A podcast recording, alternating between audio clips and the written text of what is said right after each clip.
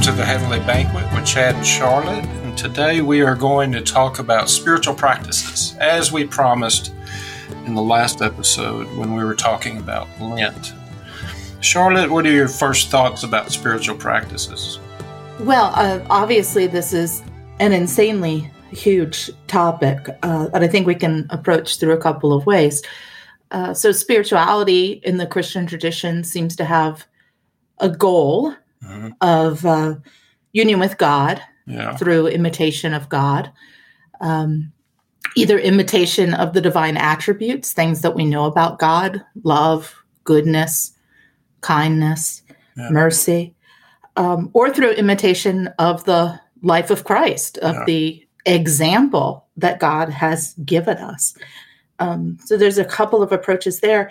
But then I think we're also really talking about how we enact our faith. What does the mm. Christian life look like? Um, discipleship is not just an assent mm-hmm. to theological precepts, but it's a a way, a path, right? So a way of living. Um, and there's some concrete practices that uh, Christians have uh, sought to adopt over the century. Some specifically uh, offered to us by Jesus, um, and some developed through the tradition uh, yeah. to try to try to accomplish that. But there should be real ways in which we can look at people, or people can see us, and say, "Oh, that's that's how a Christian lives." Right. And I think I think we have some difficulty with that as Protestants, right? Because we're so darn worried all the time about uh, salvation by works and works right. righteousness and whatnot. And that has become, in some way, such a mantra in our tradition that we'll yell it at everything until we're doing nothing. yeah, right? good way of putting um, it. I mean, there's a way in which, I mean, I've heard people, you know, even like daily prayer or something like, do you think you're going to pray your way to heaven? Uh, well, what? Uh, that's not, that's not what's going on here, clearly. But, um, and so there aren't then outward expressions of, of our faith. So what we're going to either reclaim from older traditions or try to develop um, to build to build ourselves there. There's kind of a few few things that spring to mind. Great, yeah. You know, and I guess I mentioned this about Lent, and it's kind of connected. Um, growing up in the church I don't even know that I really heard about spiritual practices or spiritual disciplines. Um, and then even early on, when I started getting serious about my own faith, to me, I thought, you know, the general idea was you read a little scripture and, and said a prayer. And that was kind of, you know, that, that was a spiritual life. And then try hard. you know? Yeah. Yeah. And I think it's so, I mean, I th- we kept, I think, hammering this when we were talking about Lent, but, um, you know, some of those practices that get held up also don't work for everybody mm. um, in different ways.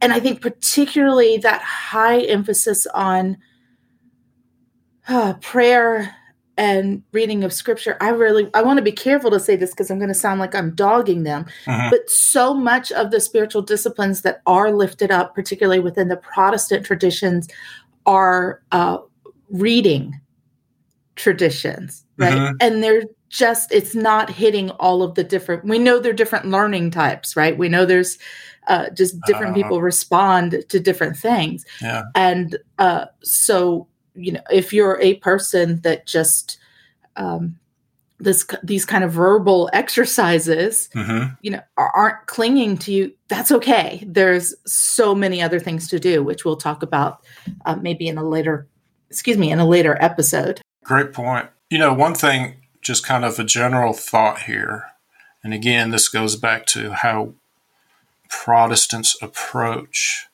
I think we put so much emphasis, and this goes back to what you were saying about transformation.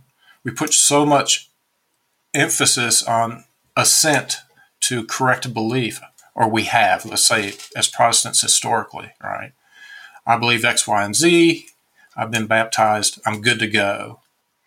And this is a bit of a caricature, caricature, but it's as if we say to folks, okay, you've been baptized. Now uh, go read your Bible and say some prayers and go live a joyful, peaceful life. And don't necessarily give tools to help do that. And that's kind of how I think about spiritual practices as tools. Again, going back to what you were saying about helping us to begin to embody uh, the Christian life. Yeah. So this is a question that uh, Christians have sought to answer, well, since the beginning of the church. I mean, in the book of Acts, even, how do we live together in community? Like, what is this actual calling uh, to be, right? And and we see throughout Paul's letters the struggle of Christians trying to figure that out as well with these early controversies. But uh, historically, then, you know, we have uh, folks who went out in the desert mm-hmm. right, to try to imitate Christ.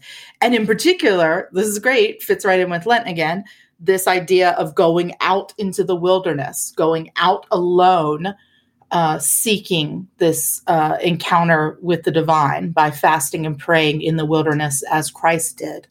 Um, and these very radical attempts at asceticism, mm-hmm. right, out in the wilderness, uh, and kind of wrapped up or the major figure, I think, being uh, Saint Anthony, right. right, and the and uh, then this work, this uh, biography, spiritual biography of his, written by Athanasius, you know, comes on the scene and is like blowing everybody's mind, right?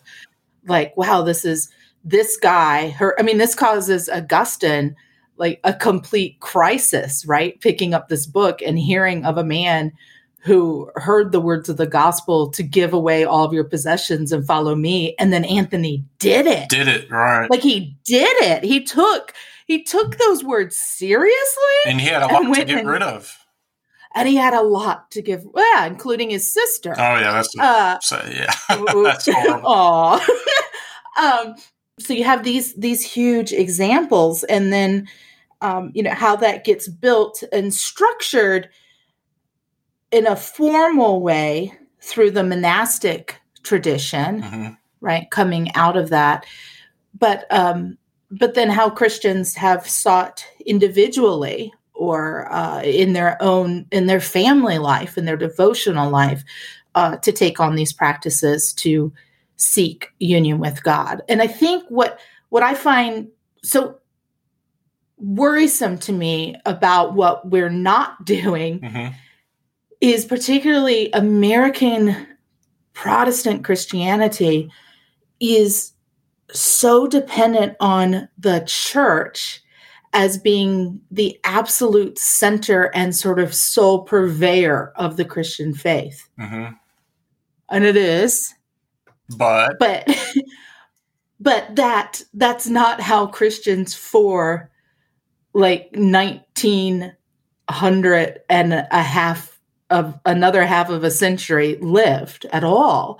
Um, yeah, you went to church for worship and your major life events, but you were practicing Christianity daily in your home and in your life right. with these readings and devotionals and fasting and singing of hymns and um, and artwork, and we're just so much more, I think, immersed that way in the biblical stories, in the gospel, um, and in a, a, myriad of ways of trying to seek uh, this union with God through these practices. But you're saying it was a it was a personal pursuit. Is that what you're saying, or no? Yeah, personal or family, but that so family, much yeah. of your your life, you know, was wasn't something that you went to or expected the church to do for you. Was the church was giving you the tools, mm-hmm. um, you know, but you were uh, f- uh, obviously far more um, enveloped in the language of common prayer, you know, because of because of uh, the those routines uh, than I think most of us are today. Yeah. If the church isn't holding a Bible study folks aren't picking up their Bibles and not thinking right. about God and their place in the world as a creature created in the divine image, so on and so forth. Is that kind of yeah, yeah, yeah? If it's not on the schedule, then it's not going to happen. So, yeah. um, the the way that we have to um, be intentional and make time for these things right. um, is its own is its own struggle too. It is, and I you know I struggle with it. I do think, and I, I'm not sure if this is exactly connected to what you're saying, but I do think I'll give you an example. Early on, you know, like I said, I, I felt like spiritual practice was reading the Bible and saying a prayer. And so it became kind of this perfunctory thing I did, right? And maybe sometimes I would think about it later in the day, but it wasn't like I left that moment and, you know, was going through the day with some sort of God consciousness or God awareness, you know? And in some sense, what, and this is going to sound so simple, but it really was a profound change for me was just realizing that really what I'm trying to do is just nurture this awareness of God's constant presence. Mm-hmm. You know? Um, so instead of spiritual practices becoming a perfunctory thing that I just did so I could check off the list, it was more like it was um, priming the pump so that throughout the day I'm continuing to nurture this awareness of God. But I mean, just the idea that God is ubiquitous, meaning, you know, God is everywhere all the time, closer to me than I am to myself.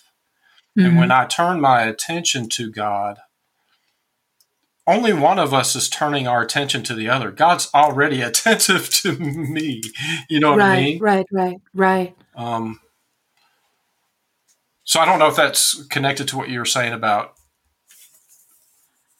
being, you know, no, I think that's a, that's and, really yeah. Well, it's helpful because it's it's like you're saying that these are, this is an intentional way to build habits, right? In these these activities that then are to shape the rest of your day, the rest of your life, right? right. So in, and inform them in some way. So whether we want to say they reorient you before you go out into the world, or they uh, prime the pump or they they set the tone mm. in some way of um, even just reminding you you know what's what's actually important what's actually real um, and even if that's a brief the most brief moment of prayer before something but saying you know oh i don't the ways in which you'll find yourself going i don't even know why i'm worried about this one thing you know mm-hmm. or something but um but I also think that that idea, you know, is obviously uh, ancient and builds builds, I think, on what uh, you know Saint Benedict was talking about in this idea of this balance between uh, what he'd say ora et labora, so prayer and work or compl- the contemplation. Mm-hmm and work uh, and how there there's a balance there and that the two inform one another, right? So, like you're saying, not only is whatever your spiritual practices, spiritual habits, to reorient and to inform the rest of your daily living, mm-hmm. but the experiences that you have out in the world are to inform those con- that contemplation and and the things that you do contemplate right? Because if the contemplation is happening you know in a vacuum or is entirely abstract mm-hmm it's no good for you. Yeah. It's actually not it's not practical. We've left out the practical oh, yeah, part of yeah. spiritual practices, right? Um, and so the ideal is to actually live, you know, you uh, you go you go between these two things in a way in which they're informing one another. And he's really picking that up from John Cassian. Now I'm in the um, I'm in the mid fourth century here, but um, you know, he's trying to take the, this wisdom from the desert, from the earlier folks, and bringing it um, to to those trying to do those in, uh, live that way in monastic community together. But his ideal of you know reading scripture and then trying to live scripture, mm-hmm. right? So trying to like Saint Anthony did, even with the man said, give your stuff away and follow me. I'm to try it. Right. Um, so what else is, what else are we commanded? What else can we imitate out of scripture? Try those things. Try being with the sick. Try being with those in prison. Mm-hmm. Uh, try living in these ways, these concrete ways, and then come back to scripture because when you've had those experiences, mm. those passages look different now. The, demands look different, right? Mm-hmm. Um, or even the idea of okay, what is what is that work in monastic communities? Uh, let's do some farm work. Let's tend some sheep. Mm-hmm. Let's make some cheese. Let's get in this uh, this world that let's fish right let's get into this world of the gospels of the what we know the first followers did let's get into the world of the parables mm-hmm. so that we our understanding of them is is broadened right um it sounds really cute to say that uh you know god is our shepherd and we are sheep. Have you smelt a sheep? Smelled a sheep right? They uh, that might be a little nastier commentary on us yeah. and uh and and kind of how how much we need you know. Um so how different those things look once you've you've engaged some of that actual work out in the world. Yeah and you're saying not just tending sheep but what you're saying is when we are out in the world living the life that's going to inform our spiritual yeah. practice and and vice and the other way around. Very nice. I like that. Yeah. That's helpful. Yeah, it's a process of growth. Um, and we talked about this some when we were talking about Lent, but I do think it's helpful, and we'll talk more in the next episode about specific practices. But I think it's helpful to be gentle with ourselves. I mean, personally, I'm the kind of person that can be kind of hard on myself, and so if I don't mm-hmm. keep my spiritual practice the way um, I envisioned it, then I can beat myself up. Uh, but you know, this is all by grace, and like we were saying, it's it's not a work. We're not earning salvation because we're fasting and praying and helping those in need. Uh, we're just we're learning. We're growing into our baptism. Exactly, because our baptism, as we said before, isn't a one-time event, and specifically because it's a unique and singular event. Mm-hmm. Okay, but it's not a one-time cure-all and you, you're good to go, right? right? It's an actual, we call it a covenant, hmm. right? So it's God's promises to us and our promises to God and entering into that covenant, entering into the beloved community, becoming a citizen of the kingdom mm. of God, just like a citizen of any kingdom, there are um there are demands, there are expectations, mm-hmm. right? And and there's some very specific expectations, but there's an expectations that we will um, live and look and act uh, as citizens of that kingdom as though the kingdom is already here. And these practices are uh, ways in which uh, Christians throughout the century have sought to embody uh, this faith and to live into the promises that that were made either by us or for us mm-hmm. um, in our baptisms. Very nice. What is spiritual about spiritual disciplines? Do you think? Why do we call them spiritual? I mean, I definitely don't want to go into the whole body spirit dichotomy. Mm-mm. I mean, I would say, if pushed in a corner, I would say spiritual is the more we live according to the divine will, the more spiritual it is, whatever it is. You know, loving our neighbor as ourselves is spiritual. Um, or think of the fruit of the spirit: kindness, gentleness, peace. I mean, this goes along with what you were saying about the practices are helping us embody or live into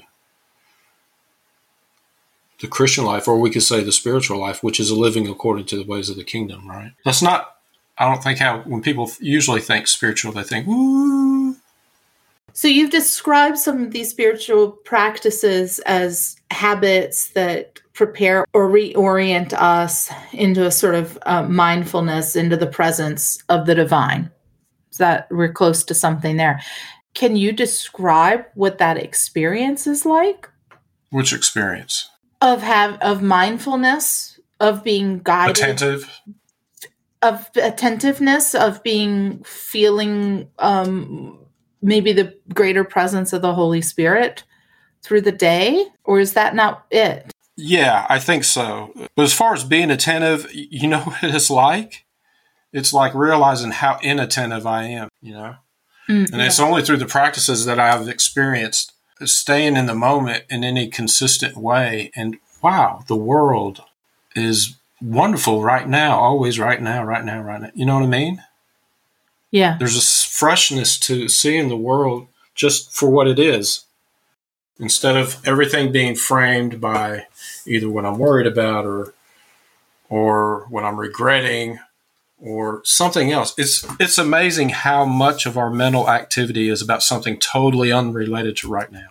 because they're all those are all things whether external or internal right that are distracting us from being attentive to the as you say ubiquitous presence of god hmm it's the activity of the holy spirit around us And there's something in seeing the world in the moment as it is. You're like, you, it's.